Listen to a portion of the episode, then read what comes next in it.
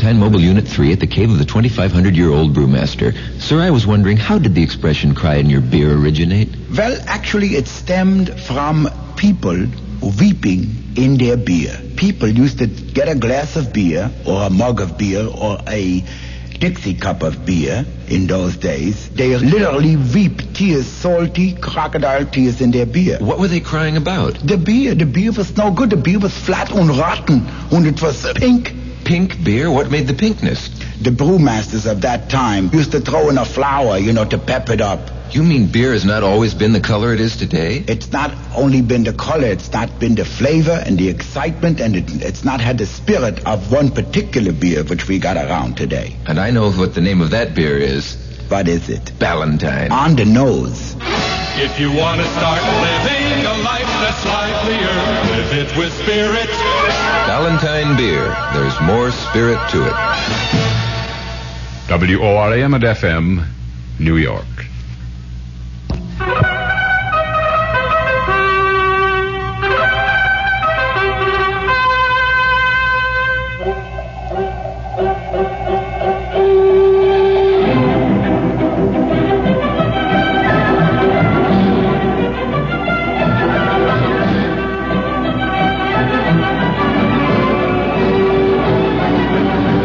Give 'em a minute's rest here, Jim, for crying out loud. They're closing in. They're coming in the windows. They're coming in under the doors. Here they come on all sides. I'm ready. I'm ready, by George. Where's my of tobacco? Who put my jug back here under the sofa? What you trying to? Hide it on me? They ain't gonna hide it on Big Daddy. Oh,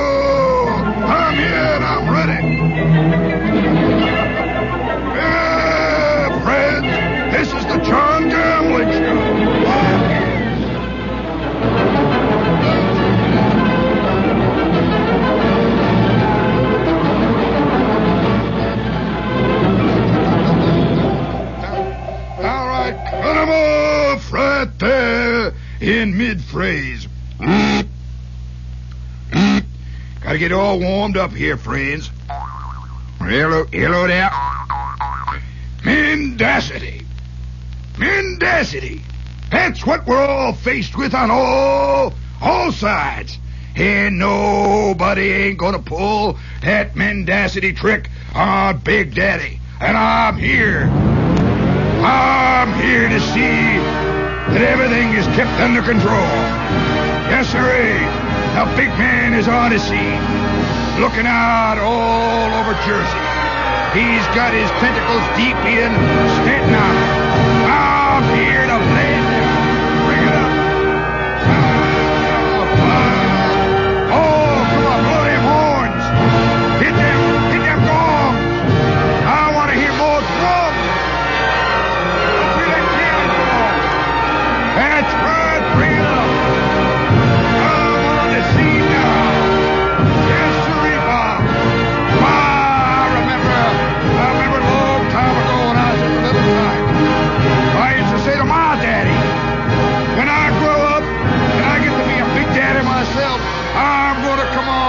Big and strong. The old man says, you better. You better, because if you're gonna keep up the long line of big daddies in this family, you gotta stand tall and spit big.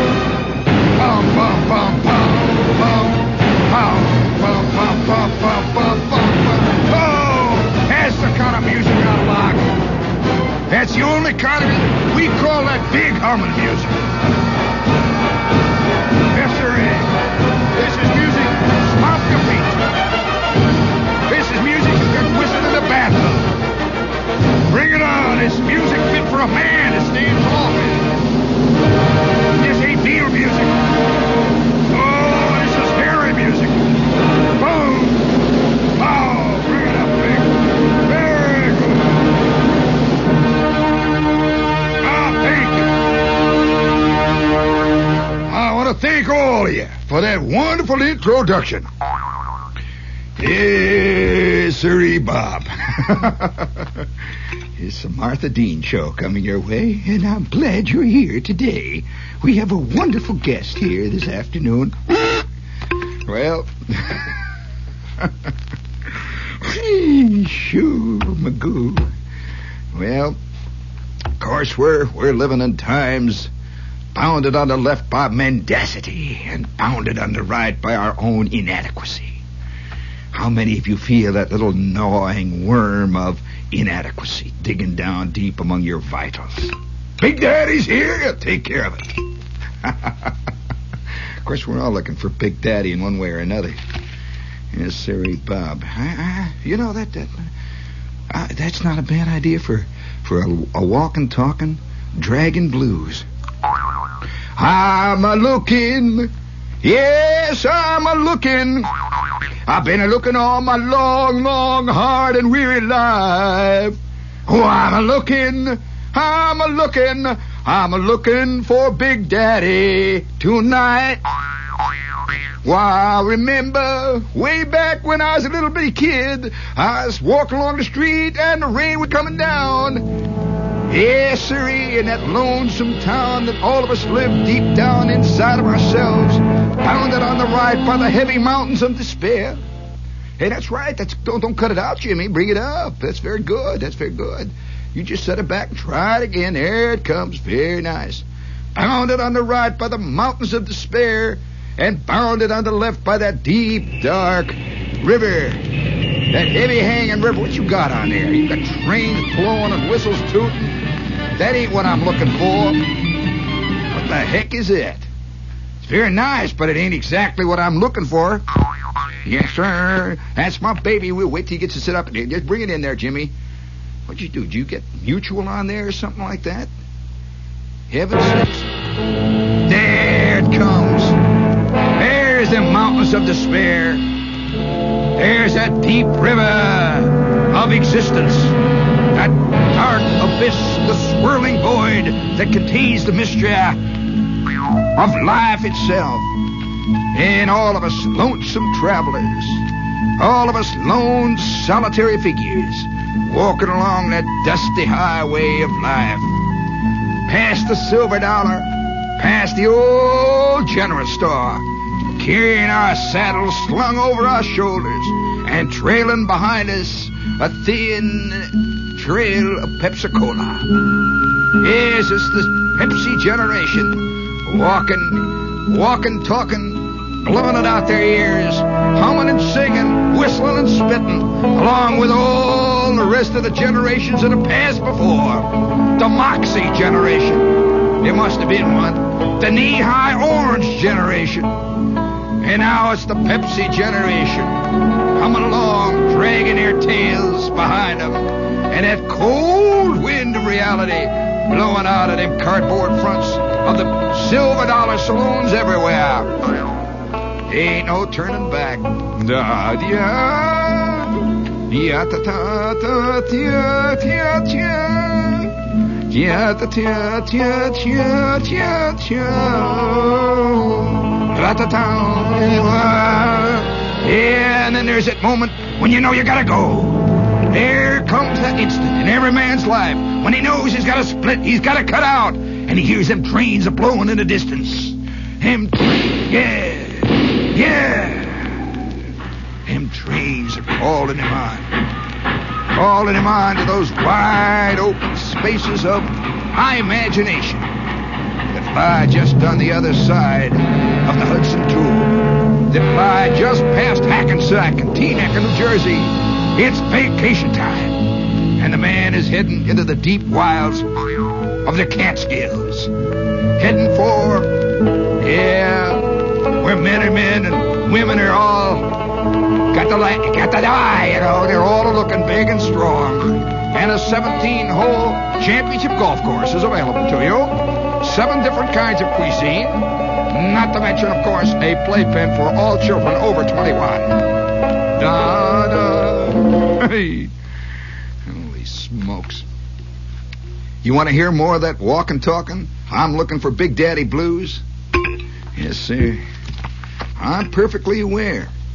I'm perfectly aware that we are living in perilous times. Indeed, we're living in such the, the feeling of inadequacy that, that bugs us down deep inside. Don't put that away, by the way.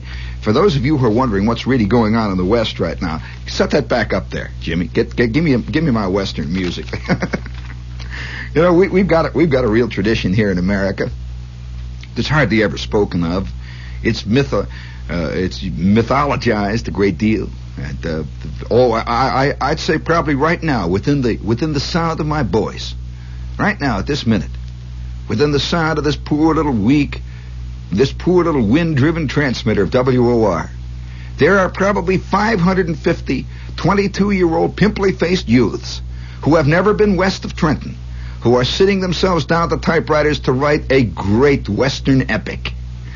Yes, a story of men, lonesome men, riding those long trails out into God only knows where. Well, now, for those of you who've ever been out there, for those of you who grew up with that, it, it is, it's kind of a different feeling. And uh, I, here we have a little note here. Somebody wrote to me, this make a wonderful TV show anyway. You know, you see all these. You noticed that almost every one of these, uh, these, uh, these uh, dramas about West, about the West that come on television, they may be Wagon Train or Rawhide or. Gee, I just thought of a great one. great name for a Western show, a single word. I'm sorry, gang. I got that kind of rotten mind. But it sure would draw an audience, I'll tell you that. You know, I've, I've, I would like to, I would like to raise among my listeners a few dollars. Do you think? Would you like to cast your lot, Jim, with a with a with a broadcast organization that's really got a vital future? I mean, you know, we here at WOR, this whole scene. I mean, this is this this station is firmly rooted in the past, you know. And it says the family program, the family station. Whenever it says the family station, the kind of family they picture is a family vaguely out of the 1890s.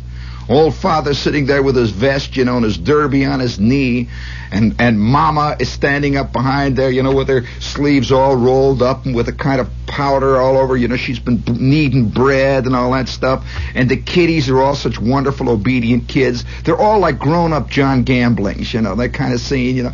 Whereas, as a matter of fact, the actual family of today is interested in things which we would not even consider here at WOR for the family. Wonder who's buying all them copies of candy. I mean, they're all family people, you know. Who's buying all them copies of? I can think of about a half dozen other things that's sold like man. So WOR is firmly rooted in the past. I say. Would you like to cast your lot with an outfit that's moving forward? Well, all right. The Whoopee Broadcasting Corporation Limited, which I am forming, is about to float a big loan. We want to buy a Liberty ship, and we're going to paint it red, white, and blue big Liberty ship, one of these. You can buy them up there in the Hudson. They've got them all sitting around a couple hundred bucks.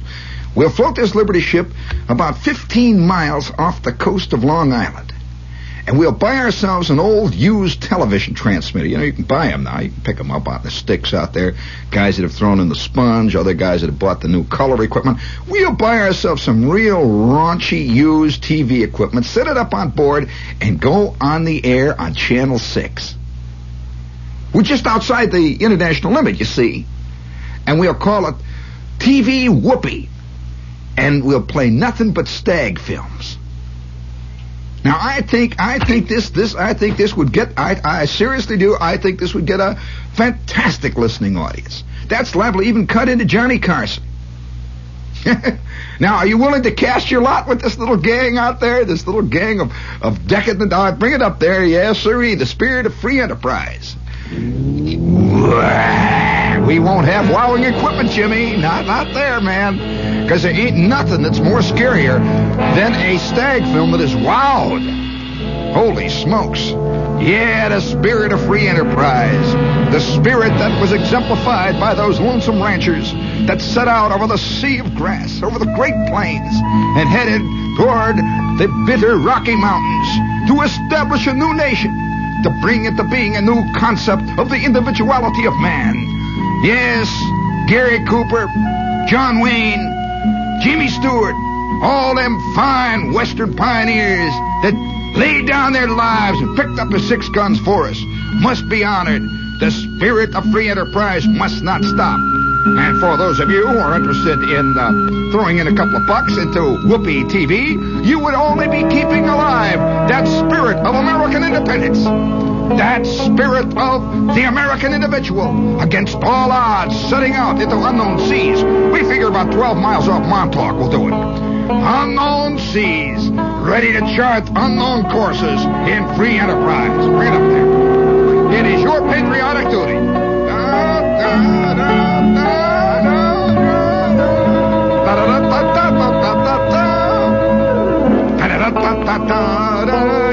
That's very good. Very good. Yes, sir, that's my baby. Da, da, da, da, da. Yes, you're listening to The Decadence. No, this is WOR, AM and FM, New York. And we have with us here Castro. Castro convertible. Uh, for those of you who, uh, they, they insist on that bugle call in there. And they had a non-union bugle player came over here. But for the benefit of those of you who uh, are living in a pad that is too small for the things that you want to do in your pad, and you know, you know what I'm talking about. I would suggest that you go down to your Castro dealer and take a look at some of their unbelievable Castro convertibles. You know that they've got all kinds of things down there. You wouldn't believe it. That convert into a sack. Literally, you wouldn't believe it. They've got a fern plant down there, for example. It's got plastic leaves and little plastic aphids and all that on it. And you press the button, pooh, sleeps 22. Just like that. Magnificent fabrics. There are over 2,000 of them, and some of these fabrics, by the way, cost over $700 a yard. Some of them are so exotic we can't even discuss them on the radio. this is Castro. They're moving. And uh, they've got designs, by the way, that range all the way from decadent nouveau art to, uh, oh, some of the designs I just can't even describe them, but other designs, beautiful, beautiful, clean cut, like a shave at five o'clock in the morning with a brilliant piece of cold stainless steel Castro. All right, now let's uh, you know, ridiculous commercial. Let's let's move on here. Uh, we also have Peugeot, and uh, what's a fine French car. And uh, somebody sent me a stamp here that Monaco. Do you know that Monaco turns out a stamp, a beautiful stamp, a series of automobiles of ancient vintage, pre-World War One automobiles, and one of them is a beautiful woodcut of an 1898 Peugeot. And uh, it's a beautiful thing. I tried to mail that. that that's a nice car. And for those of you who are looking for a really fine piece of equipment when you buy a car, I would suggest a Peugeot. I drove one for over five years myself until it started to drive me. And they do, you know, when they get a little old, they get pretty snotty. But uh, never, especially if they're foreign cars, you know, it's a spirit of independence, and then you know, De Gaulle, the whole scene. But uh, to those of you who are looking for something really different, sliding roof, folding uh, upholstery, and uh, and one of the, by the way, one of the most advanced engines in the world. It's the Peugeot 2 East 46th Street in Manhattan. How does this sound on FM, by the way, Jim?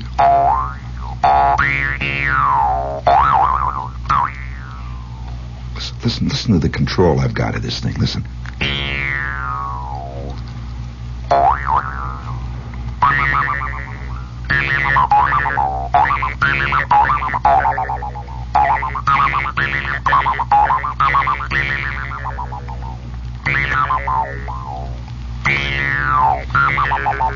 That's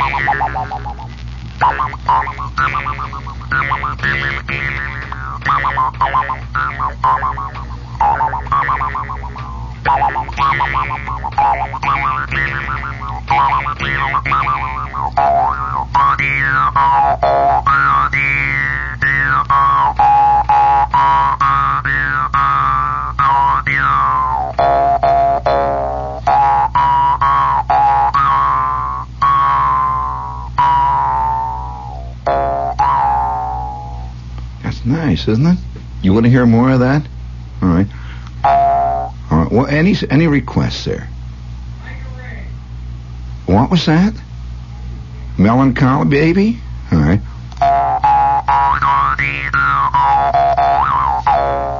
Uh, what would you like to hear, really? Seriously? Tiger Rag?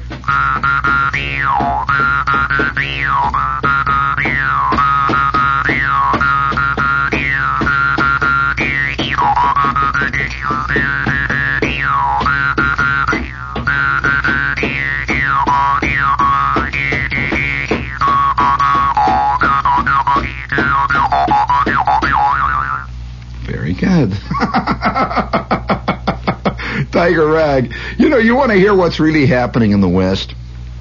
Um, I've got I've got a great little clipping somebody sent me from this is the the deep west by the way and the in fact so far west and so much in the western tradition that one of the one of the chief headlines of this newspaper is a headline that says 11 cutting horses to take show money you know, and that's the kind of stuff you just don't read in the Times. and it just, you know, I love to get out of town newspapers that have gotten away from the incredible sameness of the syndicated columnist. You know, you can go out in, in many cities in America today, and you can buy newspapers all across the country, and the first thing you see is Dorothy Kilgallen, you know. Uh, then you, you open up the paper a little bit, and then who you see? Earl Wilson, you know, that same silly look. Then you, you, you go a little bit further on, and they're they're the same uh, the same analysts. There's James Reston, there's Walter Lippmann, and there's you know the whole scene, and you have a, a kind of a buzzing in the air, and you wonder is all the thinking and all the writing and all the ideas in this country done by about nine people? You know, it really is true. You know, if you, you, I, I've often felt that if if there that right here in New York City that you can you can you can walk within about a 10 or 12 block area right from where we're sitting right now which is at 1440 Broadway which is at 41st and Broad right off Times Square. If there's about a 10 block area actually it's even less than that I'm being very uh, I'm being very liberal here. There's about a 10 block area I could go to about I'd say about maybe 10 or 12 offices and within an hour, I could round up, just in that area, I could round up the people who really do most of the talking, most of the saying, most of the analyzing, most of the commenting on everything that goes on in the American life. And then I could herd them all into one room somewhere, take out a flamethrower, and instantly the American culture would go up at least 15 points. I'm very serious about that. Now, now uh, I, I do a great deal of traveling, or I have done more in the past all across the United States, and you do get hit with that unbelievable sameness. Now, that isn't because the people are the same, nor is it because the people in these other cities are slobs and idiots and fools and have nothing to say for themselves. But there has been a change in American life, a kind of, oh, I suppose you might say an abdication. Uh, everybody's kind of given up to the coaxial cable. And, and, so they've given up to the to the uh, to the AP, the UP, and the syndicated columnist. And you go up and down the land. You turn on the TV somewhere. You're you're in some little place like uh, Moosefoot, Maine, and you turn on the, the the TV setup. And what do you get? Les Crane. And he's saying, "Well, now, Zsa Zsa Gabor, would you please repeat?" Holy smokes! You know. I'm not kidding. I'm not. I'm not. Now I go all the way up into Canada. A couple of years ago, I spent a lot of time in Canada with a show up there. You know, I go up in Canada and go up into places like Montreal and Toronto up there. Turn on the TV. What do you get? Johnny Carson, and he is saying, "And now, Zsa Zsa Gabor, would you play?" Oh, wow. You know, good lord. I go to England. I'm not telling you the, the, how, how nutty it gets. I go to England. I'm sitting backstage with the Beatles. And where are we? We're in Glasgow. We're not even in England. We're in Glasgow. And one of the Beatles says, uh, turn on the TV set, will ya? You know, these are deep thinkers. So we, we turn on the TV set and you can hear 87 million idiots out there yelling and screaming, we want the Beatles, we want the, you know, this kind of stuff. And they're sitting around, they're knee deep in fish and chips and scotch and all that and, and money and everything. And they turn on the TV set and we all sat there slack jawed. What are we watching? Kildare. Yeah. In the middle of Glasgow, Scotland, at nine o'clock in the night, with the with the sound of the bobbies, horses going up and down, yelling and overturning the buses, and the Beatles. Uh, oh, yeah, yeah. No wonder Shepherd's come away with a surrealistic vision of life. That's right. My vision is very different from from from say Arlene Francis, who lives a very ordered life. I'm serious, you know. and I might say also the editorial writer for the New York Times, who probably doesn't spend much time backstage with the Beatles in Glasgow. Uh, to see this weird uh, stuff going on, you know. Well, this kind of abdication is everywhere you go. Oh yeah, I go to Sydney, Australia. All right, all right, okay, Sydney, Australia. So Shep's in his in his hotel room. They got a TV set there. He walks over, turns on the TV set, and who do you think is grinning out at me? With those those those those funny teeth, you know, with the funny look on the eye, with the with the sequins all over the coat. Liberace. Liberace. I come all the way to Sydney to see this. He said, and now for for my mama. Oh, mama, she's out there. Oh, and all of you mamas everywhere. I just know you're going to love this. Oh, and I know. Oh, oh, isn't it fun to be here in the candles? Oh, oh, my head starts to buzz. You can't escape it anywhere. Liberace. He's just off the barrier reef now. And the sharks are. And there's no place to go though. I think Liberace's at the end of the line. You know, one more step and he's in the Antarctic. Uh, and I presume that if if if I was if I was able to get to, to the Antarctic, you know, and I had a transistor radio and I was to turn it on, I'll bet I'd get boop, boop, boop, boop, boop, boop, boop, boop, boop, boop, boop, monitor New York Central. Oh wow! well, it's a great relief, you know, to pick up a paper that says eleven cutting horses to take show money. Kind of like that, you know. Yes, a Showdown Mitzi, owned and ridden by John Israel of Harmony, Oklahoma, won the Open at Oklahoma CHA show held in the Gale Edwards Arena in Pawnee. Buster, Buster Bustle, ridden by Bentley Sieg and owned by Alan Frieda Knight, all of Skiatook, tied for first in the $1,000 novice with Bar H.K. Pixie, ridden and that sounds kind of nice, you know. Uh, the great names. Now, you want to hear what else is being is going on down there? All right, would you give me a little Western music in there, Jim, please? Report from the West. Bring it up there. I don't care if it wows. Hey, that ain't West. After you've gone, you see what I work like a machine, and, and not forgotten. Oh, after you've gone, tataro tataro, you'll feel blue. All right, that's enough of that. Now, here is a note from Fink, Texas.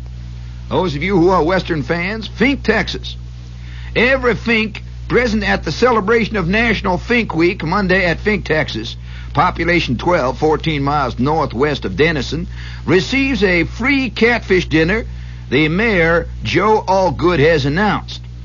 A flock of dignitaries was scheduled to be present, including Jude John Fink of Bug Tussle, Texas, according to Allgood.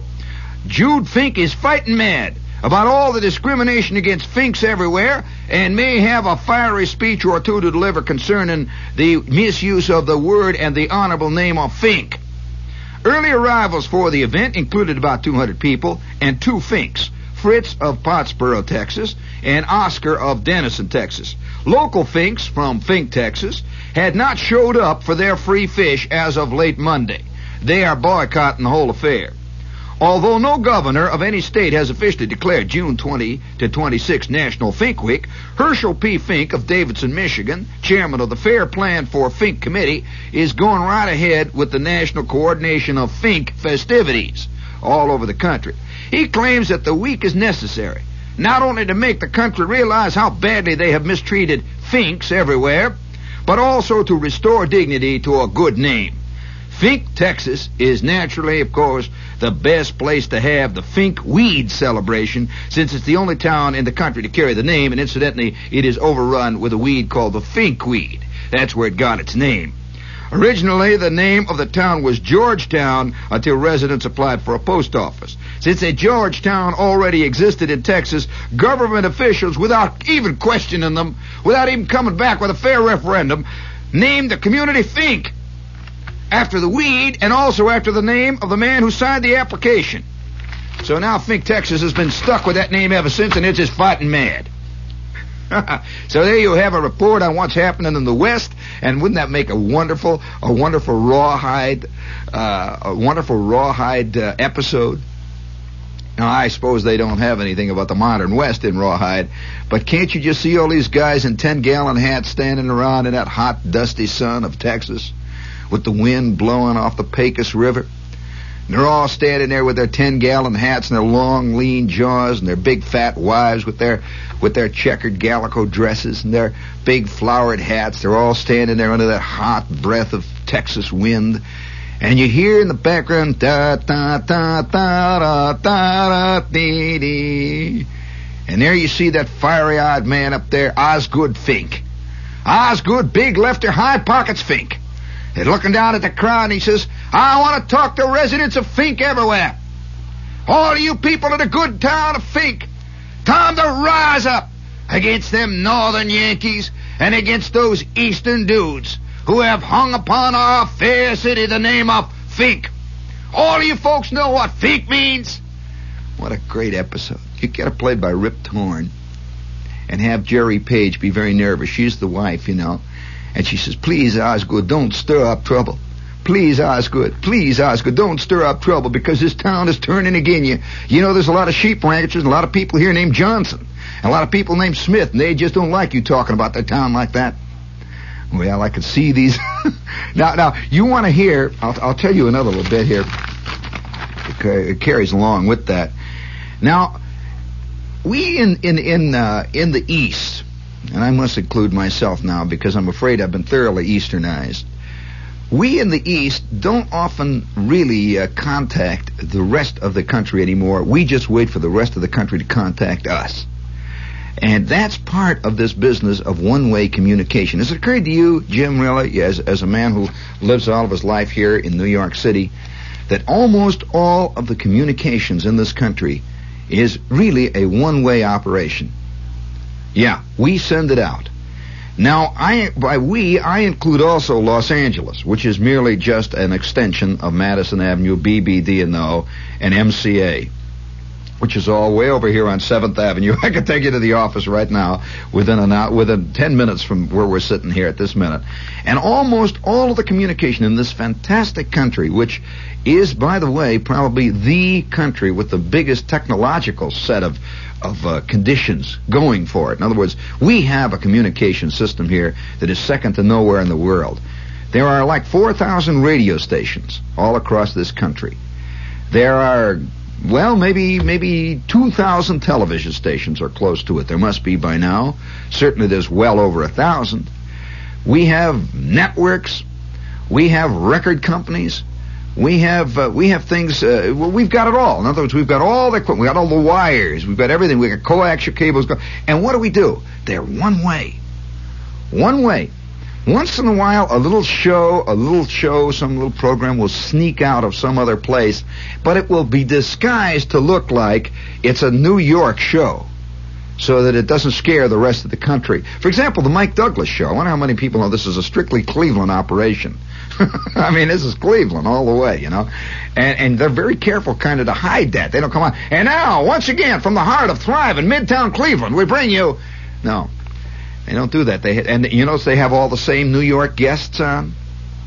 They're just on their way to L.A. See, they stop off and make you know, they, and, and so everything has to look look pretty. And that's one of the reasons why things in this country, by the way, I would suggest uh, to anybody who is uh, who is in the, the radio or the television business, and that also includes, incidentally, the publication business. I'm talking about magazines. I would very respectfully, and I don't want to tell anybody his business, but uh, I am in mass communications and I know something about it. And I would very respectfully suggest that one of the reasons why so many of the mediums are dying in America is because of the sameness of those mediums.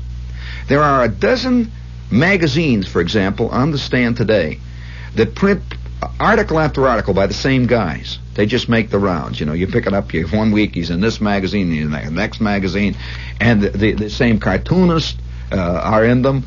The same editors because they trade editorships back and forth. It goes, you know, one day one guy's working at the Saturday Evening Post and he quits, he gets fired. The next day he's over at uh, at Good Housekeeping and then he gets fired. And then the next thing you know he's on Reader's Digest. And so it begins to have that wonderful, peculiar sameness of 10,000 plates of Jello. Now, I don't know whether you've ever eaten a lot of Jello. I have. I bet my, my mother was a Jello nut, and and uh, you know, it, yeah, it doesn't make any difference. Almost Jello has vague variations in flavor, but not really. I mean, yeah, uh, it's very hard to tell the difference between cherry jello and raspberry jello. Uh, and that to me is the way most magazines are. The difference between cherry jello and raspberry jello. And you'll find one week all magazines will do an article on Cassius Clay, just like automatically. They're on the phone. Are you doing the? Uh, yeah, well, are you doing the Cassius Clay bit for next week? Yeah. Well, I didn't want to beat your your time, Charlie. You know. And the next thing you know, they're all Cassius. Or next week, there's a whole big thing about uh, Norman Mailer, or the whole bit. You know. Or next week, it's all James Baldwin, or so on. Down the line. Next week, all space. Have you noticed that there'll be three magazines in the market on one weekend will have their special New York issue, all one weekend. Now why? Well, because these guys all sit around, have lunch together. Half of them started the New York issue for one magazine, got fired in the middle of it, and went over to the other. They just took their work with them, and the whole schlim. It's really a very curious, very strange thing. Now, I would like to suggest to people in television, uh, particularly, that one of the reasons TV, you know, TV is in trouble. We all know this. Uh, I hope this is not a trade secret I'm, dis- I'm, I'm, displaying, but television itself is in trouble. I'm not talking about the station, uh, an individual station or an individual network. I'm saying TV itself is in trouble. Millions of people just couldn't care less anymore. They just ain't turning the television on anymore. And now these are not intellectuals. These are not people with great uh, artistic uh, tastes or pretensions, but they've just seen it all. I mean, the av- even the average klutz out there, who at one point it was considered, you know, the average klutz had an insatiable hunger for westerns and medical shows. He had an insatiable hunger for panel shows, you know, with Zsa Zsa Gabor on them. He all of a sudden ain't there anymore. he just is not showing up. Now he's not saying much about it. You know, this is what they're finding out on television. He's not saying much. He's not writing letters to TV Guide. He's not writing letters to, to CBS or NBC or Channel 9. He just ain't there. He ain't home, that's all. And so they call him up. You know that they're finding more and more. This is a new big thing that's happening with pollsters. Nobody home. Now it's not a matter of calling up and they're watching the wrong channel or they're uh, instead of uh, uh, listening to or watching Johnny Carson, they're watching channel 28 or something like that. They're just not there. They have to call hundreds and hundreds of phones now to, to make up what they used to get in 20 or 30 calls. You aware of that, Jim? Nobody's home anymore. Well, now, uh, there ain't nothing to stay home for, really, is what, what it boils down to. That, the people are going out more and more. You remember years ago when f- television first came on, people used to say that there was a medical problem uh, that developed in the early 50s. In fact, I remember talking about it on a show, a medical problem that they were talking about and calling, uh, in, a, in a slang way, they were calling a TV paralysis. And a lot of doctors were getting people who were sitting like eight hours a day, just sitting there. They'd, they'd sit eight hours a day in the office, then they'd come home and sit down eight hours a day and stuff themselves with with potato chips and hot dogs all night, you know, drink beer. And and by the end of a year of this, sitting 8, 10, 12, 16 hours at a stretch, just sitting there stuffing yourself, they began to develop a peculiar kind of muscular condition. And this was called TV paralysis. And was hitting guys in the hips, and, and ladies were beginning to get, when they'd stand up, their back would hurt hours on end, and kids were developing and all that. And it was called TV. Well, they don't have that problem anymore. And, and you remember when people used to think that that that uh, that man uh, would would soon develop a single eye in the middle of his forehead, uh, that that like like the fish in the cave, you know, after so many eons in the cave, he developed no eyes at all. He lived down there in the blindness, you know, he doesn't doesn't need them anymore. They say that they they used to feel that man would eventually develop one eye in the middle of his head, you know, that that that because of television. Well, it ain't working that way because nobody's watching it anymore which I think is a great, uh, healthy, you know, a big healthy trend. It really is. But now for the guys in the television industry, that is not such a healthy trend. They would argue, no, uh, this is a bad scene. Well, I would say that the reason this is so is because they are doing they are doing the same things over and over and over and over and over again until the point now has been reached when they are out of touch with those people in Ohio and Indiana.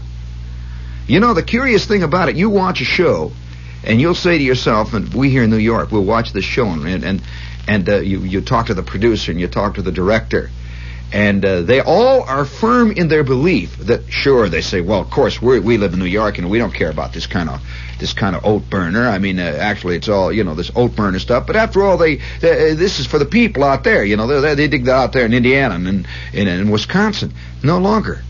It's not working that way. And so what really is happening is that most of the shows that are on are being dug only by the guys that produce them.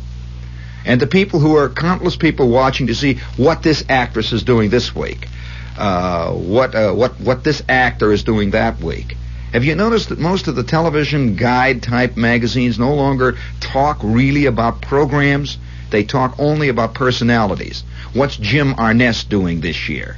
Uh, what's uh, what's Richard Chamberlain got for next year, and so on. They've given up the idea of programs uh, and and different concepts. And now it's the personality they discuss because, after all, that's about all there is on the show, you know, uh, on the on the on the on the networks. Now, what what I think this results from is a one-way dialogue. That uh, that the that even though many men come from the Midwest and from the Southwest and from the Northwest, many men come from these places to New York or to Los Angeles to work in television. They immediately begin to work in television in the New York way, uh, or in the the way that the that the people think in L.A. Now, I would love to see a weekly show. Wouldn't you like to hear a weekly show from Seattle? I don't know anything about the Northwest. I would love to see a show come down occasionally down the pike from, say, uh, oh, let's say Augusta, Maine. That would be interesting, wouldn't it?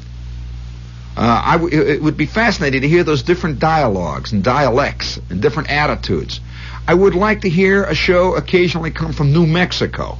And I don't mean the Today Show goes there and puts it on. That's not what I'm talking about. Because you get the same Hugh Downs uh, tapioca grin.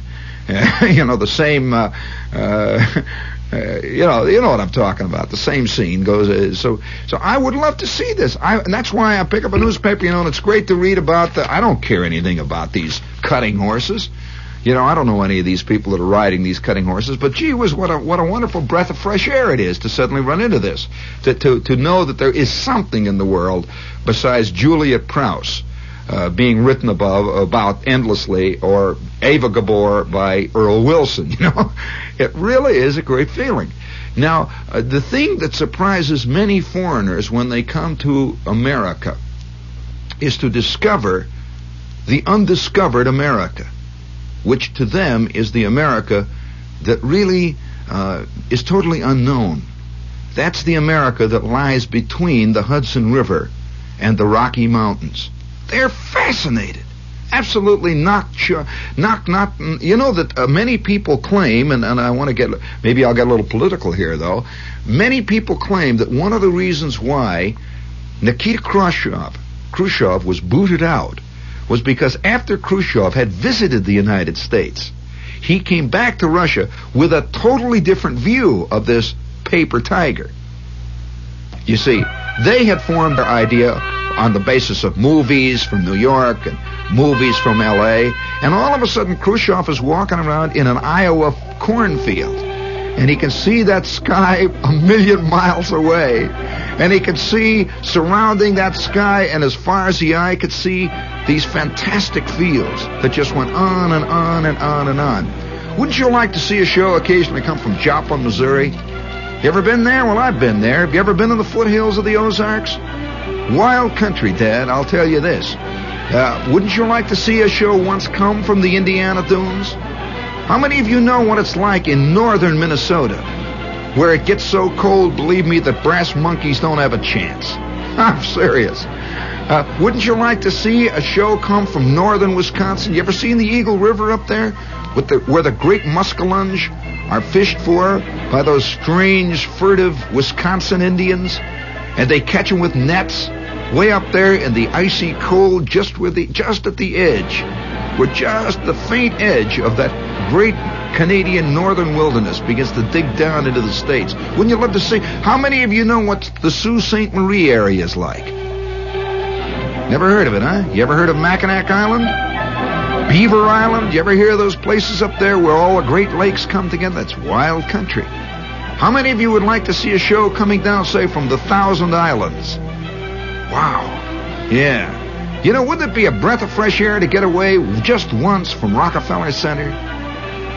Or the MGM sound stages with an endless succession of Richard Chamberlains and Dick Boone's galloping over an endless succession of dusty MGM hills, on and on and on, and a countless succession of showbiz guests sitting there talking to Merv Griffin endlessly. That's my idea of a new kind of hell, you know? A new kind.